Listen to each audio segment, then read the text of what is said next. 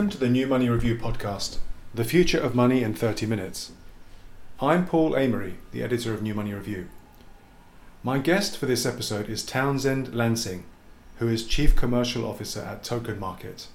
Townsend is a lawyer and former investment banker. As a journalist, I've known Townsend for over a decade. He always has interesting, nuanced views on how financial markets are regulated and the way financial products can be structured and sold. The world of digital assets, cryptocurrencies, utility tokens, initial coin offerings, and initial exchange offerings can be very confusing. Just that list of terms gives an indication of how confusing they can be. And that's even to those who have worked in this area for a while. So I wanted to ask Townsend on this podcast about his impressions of this fast growing market after switching from traditional finance. I started by asking him to explain what Token Market does. We are are building um, kind of a next generation um, platform to allow kind of rapid growth technology startups to quickly access uh, early stage financing through the issuance of security tokens on blockchain. So very much linked into um, kind of not only helping give companies the technology behind kind of tokenizing securities, but also helping them distribute them, distribute those securities, whether to kind of retail investors in crowdfunding, uh, as well as kind of private placements all the way up the uh, up the, the chain of investors, you know, family offices, high net worth individuals, and, and working on the adoption process for even um, wider variety of institutional investors get involved. And then, you know, kind of longer term roadmap um, plans that we have involve the creation of kind of regulated MTFs to allow for secondary market liquidity. Okay. Um, I noticed from doing some internet searches uh, before um, we started this call that um, a, a, couple of years ago, Token Market described itself as an ICO yeah. launchpad or as a kind of informational portal for uh, initial coin offerings. Yeah. So um, is, is, it just an evolution from ICOs towards Very much. I mean, we were, you know, Token Market was a very early adopter of kind of uh, providing software as well as distribution services um, to uh, issuers interested in the ICO process. Um, clearly, as you know, we all know, you know, ICOs for for a wide variety of justified reasons um, are are probably not not really that popular. I mean, there are a few so-called now IEOs, but by and large, I think the industry, you know, the the, the digital asset industry recognized that the kind of ability to to arbitrage regulations by seeking to issue kind of utility tokens, which may or may not be securities, um, was coming to an end. And so, in many ways, it was a it was very much of a natural evolution of the work we've done. We've done a lot of work with some interesting companies, many uh, most of whom are still around and, and are actually um, continuing on with their plans um, and, and and working on supporting the infrastructure around the tokens they issue. But it, there's a real realization that you know the the token industry had to move into kind of the regulated space. And in this in this instance it's really around securities Okay, so just I mean, um, I, I, know it's a, a, challenge for all of us, uh, and, and, especially for people who are new to this area. But yeah. the, the, terminology uh, yeah. can be quite confusing. You know, you've got digital assets, you've got tokens, you've got security tokens, initial coin offerings, which are now, as you as you mentioned, some people have, have kind of uh, changed into initial exchange offerings, with an exchange kind of standing between the the project that's gaining finance and the and the investor. Uh, you know, is it possible to, to kind of simplify things, put things on a spectrum? I mean, where where does where do we? What's the best way of yeah, I mean, um, trying to understand what's going on? As much as I can, but I guess you can. I mean, the industry started to go back to the evolution point in many ways with um, a lot of rapid growth technology kind of startups involved in, in, in distributed ledger technology. So, kind of the idea of the blockchain, which is you know um, uh, essentially a database that works on a consensus mechanism and is decentralized. So whereas most databases have a central authority, kind of blockchains tend to be the authority over over what's recorded on the in the database is kind of distributed and controlled by all the participants. Um, that's you know kind of one element, and and digital assets then refers to the fact that along with blockchain technology came kind of so-called cryptocurrencies like Bitcoin, um, you know, Ethereum, Ripple, other types of, of, of, of new asset classes that were being issued off these blockchains. And, you know, from that, from those early beginnings where I think, you know, I think, I hope, you know, I imagine many of your listeners are, are aware, you know, a lot of people begin to think, okay, what can we do with some of these blockchains, particularly with Ethereum? How can we issue initial or, or additional kind of apps or services that involve decentralized blockchains, and and you know, how can we represent those? And and um, in many ways, that would led to the growth of kind of tokens and, and, and what we call digital assets, which really are just kind of a digitalized recording of some asset on on a blockchain. And you know, in, in the case of the, the the ICOs, those mostly or the initial coin offerings, those most related to companies kind of coming out with with some service or let's say utility. So envision a, a software company instead of selling its license via issuing the software, it issues a token that gives um, a buyer of that token a right to use that software. So in many ways, kind of this this led to the idea of a utility token, which is you know you had a digital representation of a of a right where that you know um, to, to, to use a product and, and and that's kind of trying to bring out as simply as possible. That was the aim of a lot of of the early kind of issuers of these digital assets, these tokens. Um, now, unfortunately, I think as everyone's aware, a bubble developed in in that space, and you had alongside some very interesting companies who genuinely were trying to sell their their services, their software, um, their products through through tokens. You also had a lot of kind of what, what, things ranging from um, people who didn't really have real ideas all the way down to downright scams and frauds. And you know, the, the questions arose around well how does how should these types of assets these tokens be regulated? And and in certain jurisdictions like the United States it was very clear that the regulators came out and said we consider all of these to be securities. Europe is kind of somewhere in the middle but as the bubble of the the um, initial coin offering these utility tokens began to fade and people began to be a lot more skeptical about the value they were they were adding a lot of issuers a lot of startups were coming okay well you know we'll just simply offer a security, but but wrapped in um, a token, which again is just simply a digital representation on the security on a decentralized blockchain. Oh, can I stop you there for a second, uh, Townsend? So let's let's just take a step back if we could. Um, so um, uh, security wrapped in a tokenized form.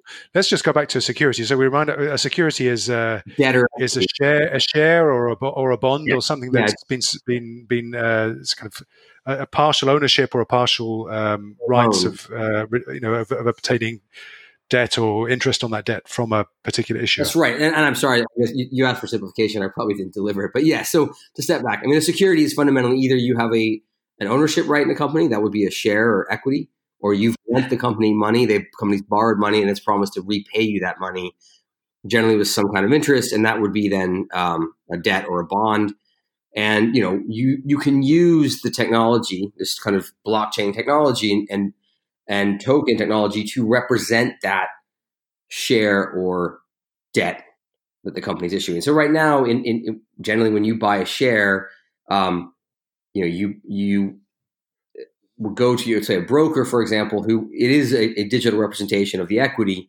but it's all of the records of that are maintained by a number of counterparties who are constantly having to reconcile and verify. And and you know what we're trying to do is, and what ultimately what blockchain technology is trying to do for financial markets is simplify a lot of that underlying kind of technology that that stores and records the ownership interests in those securities.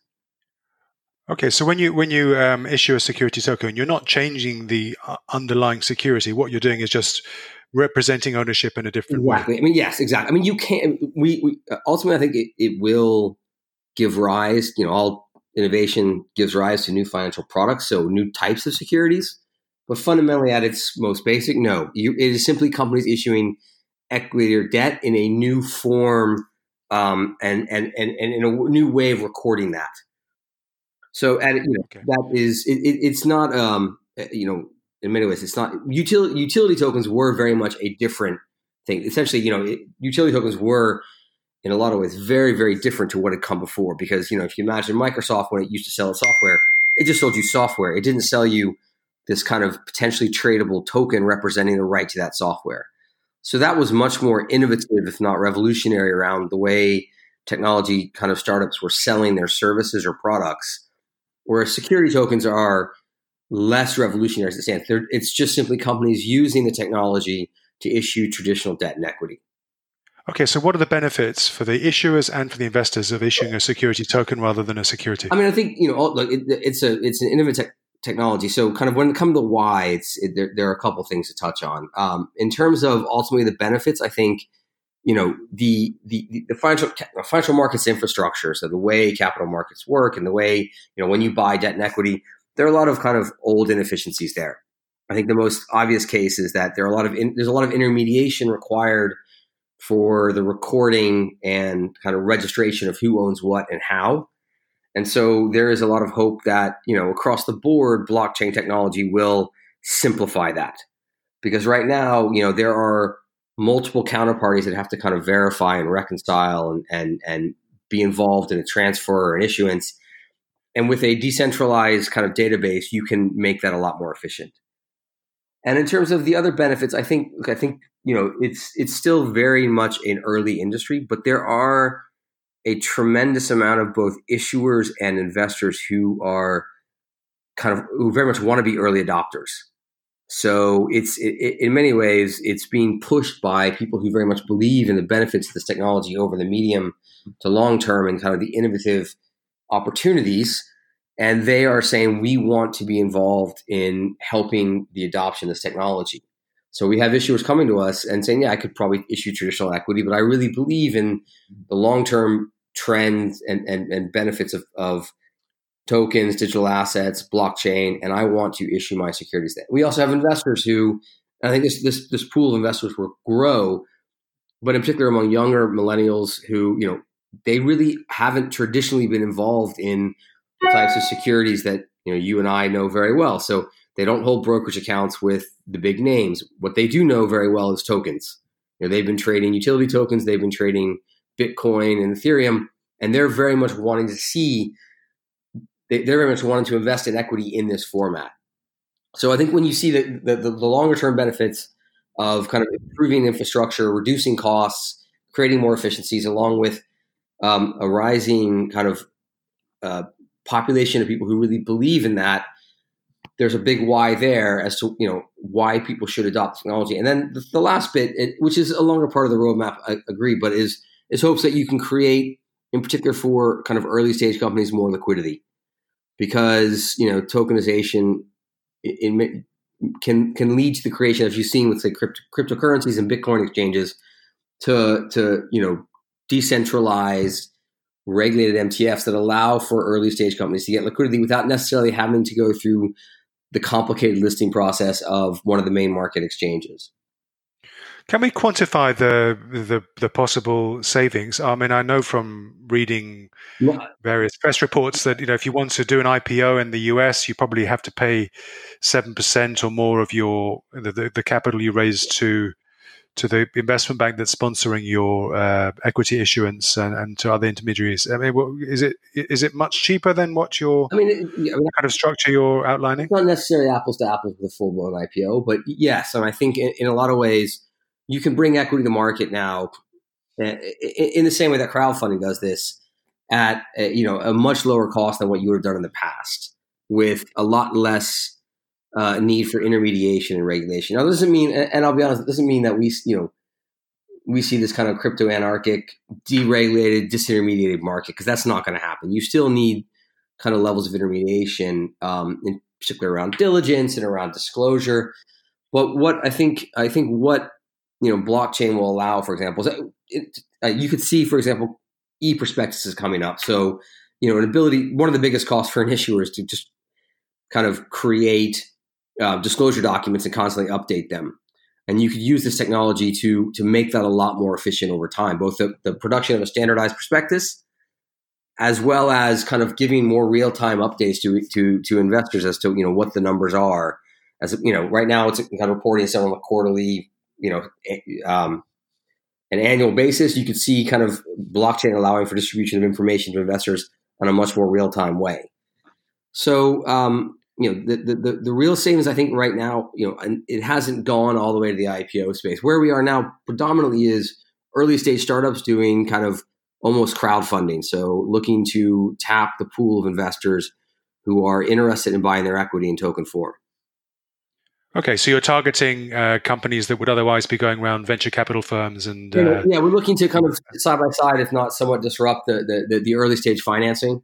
So in the same way that crowdfunding, traditional crowdfunding does that, uh, we're doing that as well, and, and and looking to kind of target those companies that are are involved in you know the digital assets, the blockchain space from a technological perspective, who then want to issue their equity in that form. And then we're we're kind of building out one of the, the, key verticals we have is building out the distribution network to sell those those uh, security tokens to a wide range of investors, including retail. So in a traditional kind of crowdfunding way, as well as kind of imp- improving and increasing the adoption among investors with with with more money. So high net worth individuals, family offices, moving you know private banks, all the way up, hopefully into you know in, ultimately into you know, multi-asset fund managers like UCITS funds and then even, you know, pension insurance companies for, you know, a longer kind of adoption. So, so you, you, mentioned earlier that um, tokenizing securities in this way could, in theory, help you to get around some of the inefficiencies in the traditional market, whether that's uh, the clearinghouse or the custodian yeah. or the central securities depository or the transfer agent. I mean, to what extent, if you're trying to do securities token offerings in a regulated format, to what extent are you forced to use some of those entities uh, by by law? Because I know that in Europe there's a you know, CSD regulation, and uh, in many cases, you know, I'm sure there are lots of other ca- examples of you know of, of things being required by uh, by the existing legal framework. That's the, you're, you're, you're 100% spot on. That's one of the reasons I say that kind of the, the true liquidity in the secondary market is is is a longer term roadmap, mainly it, because of that regulatory issue. I mean, blockchain can definitely get be um, or you know these databases, it's decentralized database, could very much disrupt um, financial markets infrastructure by eliminating some of these intermediate inter- intermediaries. But the, the issue is, of course, they are now required by law. So, you know, we're looking at ways of kind of hoping to, to chip away at, at their role while at the same time maintaining the regulatory infrastructure that, that sees them involved. So, yes, if you build an MTF or, or an exchange, you need a CSD, right? You know, although in, in many ways, kind of a properly running uh, blockchain, you know, recording security tokens doesn't need that because settlement can be much more simultaneous and you don't need – you know you don't need a clearinghouse. Um, but a lot of the the current regulations require that. So it's still very much an industry endeavor to figure out how we can use the technology to complement and work alongside those regulations, and ultimately to bring the regulators to a point where they feel more comfortable giving us some leeway. I mean, we are in a, to be fair, in Europe in particular, I think less so in the United States, a fairly collaborative regulatory framework. I mean, so the UK, you know, the FCA is very much um, involved in kind of allowing firms like ours. We're, you know, we're in one of the sandbox cohorts, hoping to come out uh, the next couple of weeks or, or maybe a month or so. You know, um, and, and other firms, and you know, other kind of European regulators in Switzerland and Malta, and even all the way down into although slightly slower into ESMA. I mean, they're looking at how this technology can be used. So there is this, I wouldn't say permissive, but at least there's a collaborative um, willingness on behalf of the regulators to engage with us and to figure out where the technology plays a part. Could you talk more broadly about um, the regulatory framework worldwide? Because it's it uh, again, for, you know, for an outside observer, I mean, just to, uh, I, I, know that you're a lawyer by training. Um, for an outside observer, it's uh, it's difficult to understand sometimes what regulators are thinking, um, where things are heading. There's a kind of patchwork of different uh, laws and regulations in, in, different markets. You know, where is this all heading? Yeah, so when I mean, it comes to digital assets, I mean you know, the reality is modern capital markets, so the, the markets in which people raise kind of debt and equity, have always been at their heart kind of based on nation state ideas, right? Like very much regional, if you will, in terms of, you know, there's never been a global capital markets infrastructure, nor has there ever been really kind of regulatory convergence of rules. So, you know, you've had kind of even within Europe, you've had capital markets develop obviously in you know in London, the LSE and all the capital raising goes there. Say in Germany, Deutsche Börse, in Italy, Borsa Italiana, in France with Euronext. Now, the EU obviously harmonized a lot of that for Europe, but then the European rules are dramatically different than what goes on in the United States. And of course, the United States and Europe are dramatically different than what goes on in, say, Hong Kong, mainland China, Singapore, um, and other Asian, com- you know, other Asian countries. So the reality is, you know, you have this kind of capital markets infrastructure globally that is very much decided on a regional basis. But the technology now, given the the, the, the internet and, and obviously the ease of access, um, allows for kind of much uh, for globalization of that infrastructure. So that's that's the tension, right? You know, so that's the the underlying tension of of why there's there's like different rates of development. Now, in in terms of the actual regulation, um, that's still developing, but by and large, we believe that you know, or the way we're working is that we consider most of these like securities offerings, so we are going to comply, you know, with the the, the relevant securities laws in the jurisdictions in which we kind of work and that involves, for example, getting you know regulated to do crowdfunding and also under under the FCA um, conduct of business rules, and then we'll passport that throughout Europe. And then you know we're obviously we're in Dubai and we're gonna, we're getting a broker dealer license in Dubai and working with Malta to set up a regulated MTF. So we are at you know it's token market you know very much um, adamant about doing this within the context of all of the relevant laws. Now, when the industry developed, as I was saying before, you know, a lot of companies were simply trying to raise funds, sell services, while at the same time claiming not to be subject to securities laws. And you know, in the U.S. in particular, the SEC, because of the the legal framework there, takes a very broad view of what is a security. So you're now seeing a lot of those companies who try to issue in the U.S. in the United States these these, these utility tokens and say, "Hey, we're not a security." The SEC is uh, um, engaged in enforcement actions. In fact, he's suing them. So you might have come across in the press kind of the the Kik-Kin messaging app. You know, it's one of the most popular cases now as to the SEC application. There were others, you know, where the SEC is they kind of issued a cease and desist letter to companies like Munchee and say, look, if you want to issue these tokens, you know, you need to comply with securities laws. But the problem is once you get into that space, it can be, as we were saying, quite costly. So, um, you know, the SEC, the, the U.S. regime is very much kind of trying to find a way to bring the industry in line with what they're doing. And, and you know, we uh, in Europe, because of the collaborative regime, have an opportunity to kind of talk to regulators, but to make sure that we comply with the local laws. What, what would you make of the initial exchange offering um, uh, development? You know, we it, it, seems to be an evolution of initial coin offerings with with some cryptocurrency or digital asset exchanges yeah. playing the role of an intermediary in this case and saying, look, we're, we're, we're doing some kind of due diligence on the projects that we sponsor. We'll take a commission for, for listing this, those tokens on our yeah, I mean, it, marketplace. It, it is, um, it is a, it is a much more of a, I mean, it's a less, it's an unregulated evolution of what was going on in the, in the initial coin offering. So yeah. maybe again, utility tokens being listed, but again, all those exchanges are unregulated, um, and there's there's a real question as to the economic value or utility of the instruments. Now, now, there's some really innovative stuff coming out, you know, in some of those places, and you know, and I will say this: I mean, there is something to be there's something to follow. If you take, for example, um, uh, you know, a classic case, Bitfinex. So it's an exchange that obviously ran recently into some problems with the New York Attorney General uh, and essentially a, a, a accusations or allegations of potential fraud. And you know, Bitfinex was able, according to, to them, to raise over a billion dollars by issuing one by doing an IEO on their own exchange with their own new token.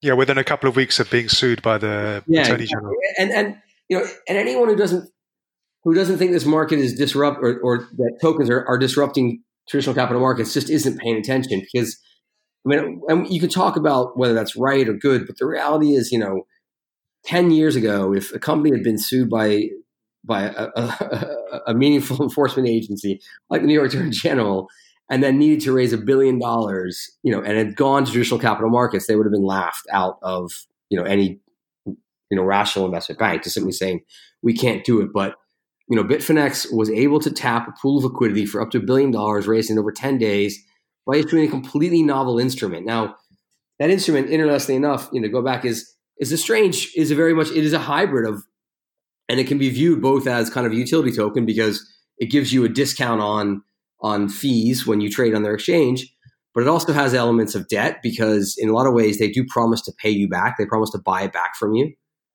Um, and then also looks a lot like a convertible note. So it you know these th- this is where some of the product innovation that, that, what they call tokenomics which is the economics of these tokens and how they work um, you know is going to continue to push the push the envelope and, and this is happening mostly in what i'll call permissive jurisdictions places where you know regulators just throw up their hands and said you know we are not we're going to more or less take you at your word. Um, and if you say it's a utility, it's a utility.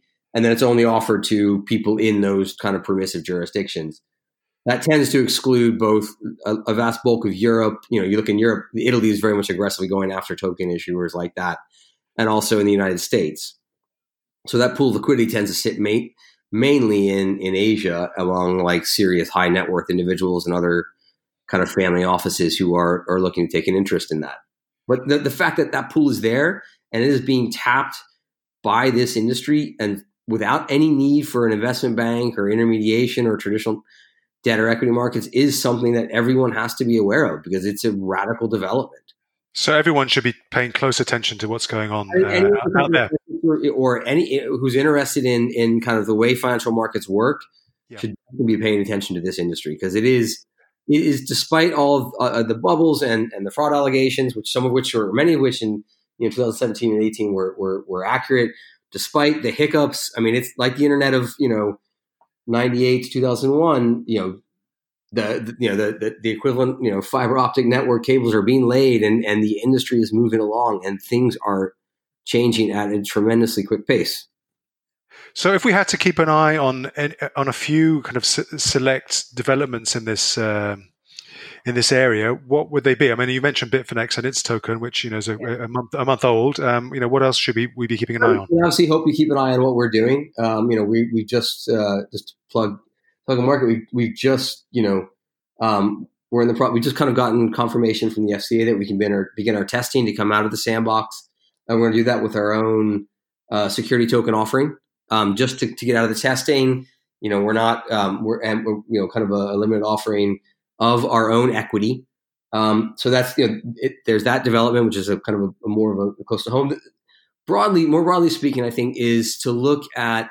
I think most interesting for you know people is to look at the institutional adoption of the technology. Look at you know areas where kind of tokenization, blockchain, digital assets can really disrupt at what I'll call you know, the the big banks. So you are seeing some of that. You know, you saw you know, Commerzbank uh, about six nine months ago did a tokenized debt offering arranged between so they use their own infrastructure to issue debt in token form on a bilateral basis between you know one issuer and one one investor. You know, SocGen recently did a test on this. So what you're going to see is you're going to see a lot of the investment banks begin to figure out where they can apply this technology to their own business. So that's in addition to the crowdfunding kind of um, early stage financing work, you're going to see the large banks trying to understand. You know, there's the J.P. Morgan kind of coin that came out where they're using a a, a, a token to effectively um, make their kind of global transaction services cash business much more efficient. So instead of you know if a company wants to you know transfer cash from subsidiary A to subsidiary you know in in let's say in London to a subsidiary you know in the Cayman Islands, you know, JP Morgan owns like 70% of that transfer business, but it's incredibly efficient going through wires. They can represent that with a token and create tremendous amount of efficiency. So there's a lot of institutional adoption that's going to continue. And the potential losers from these developments, we're talking about central banks, clearinghouses, know, traditional custodians. Who's who's under most threat? I think if you know um, anyone who right now is responsible for kind of the the database management of kind of reconciling transactions or being involved in kind of as the the security layer and the transfer needs to figure out how this how this technology is going to disrupt that infrastructure and where it's going to impact them. So you're right, a transfer agent, registration agents, or, you know, administrators, all the way up to the CSDs, the clearinghouses. Like, you know, they either need to adopt the, the the, the technology to make sure that you know it, it, they can make their operations as efficient as possible, um, or to understand like you know whether you know how because I mean the last place you said is is the financial markets infrastructure is all this layer of of kind of database management recording securities transactions is still quite inefficient. And, and I think you know this technology that's where a lot of the big so not you know technology providers the, the, the software as a service providers are they're looking to disrupt that. So those guys definitely need to be and then you know watching. And then finally obviously people who are involved in capital formation. And again go back to the bitfinex case. I mean that traditionally would have generated very lucrative fees for some boutique investment bank. But in fact, these guys were able to tap a pool of liquidity, a billion dollars in 10 days, with no need for someone actually engaged in a capital raising.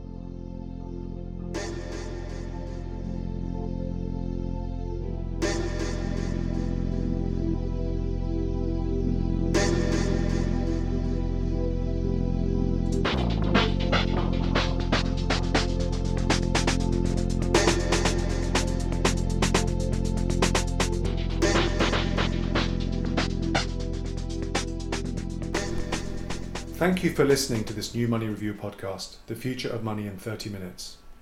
You can support New Money Review by visiting patreon.com, P A T R E O N, forward slash New Money Review, and becoming a patron of the site. Your support will help us cover this fast growing area of finance independently and in depth. You can also support us in cryptocurrency. Our wallet addresses for Bitcoin, Ether, and Litecoin are published on the home page of our website in the right margin.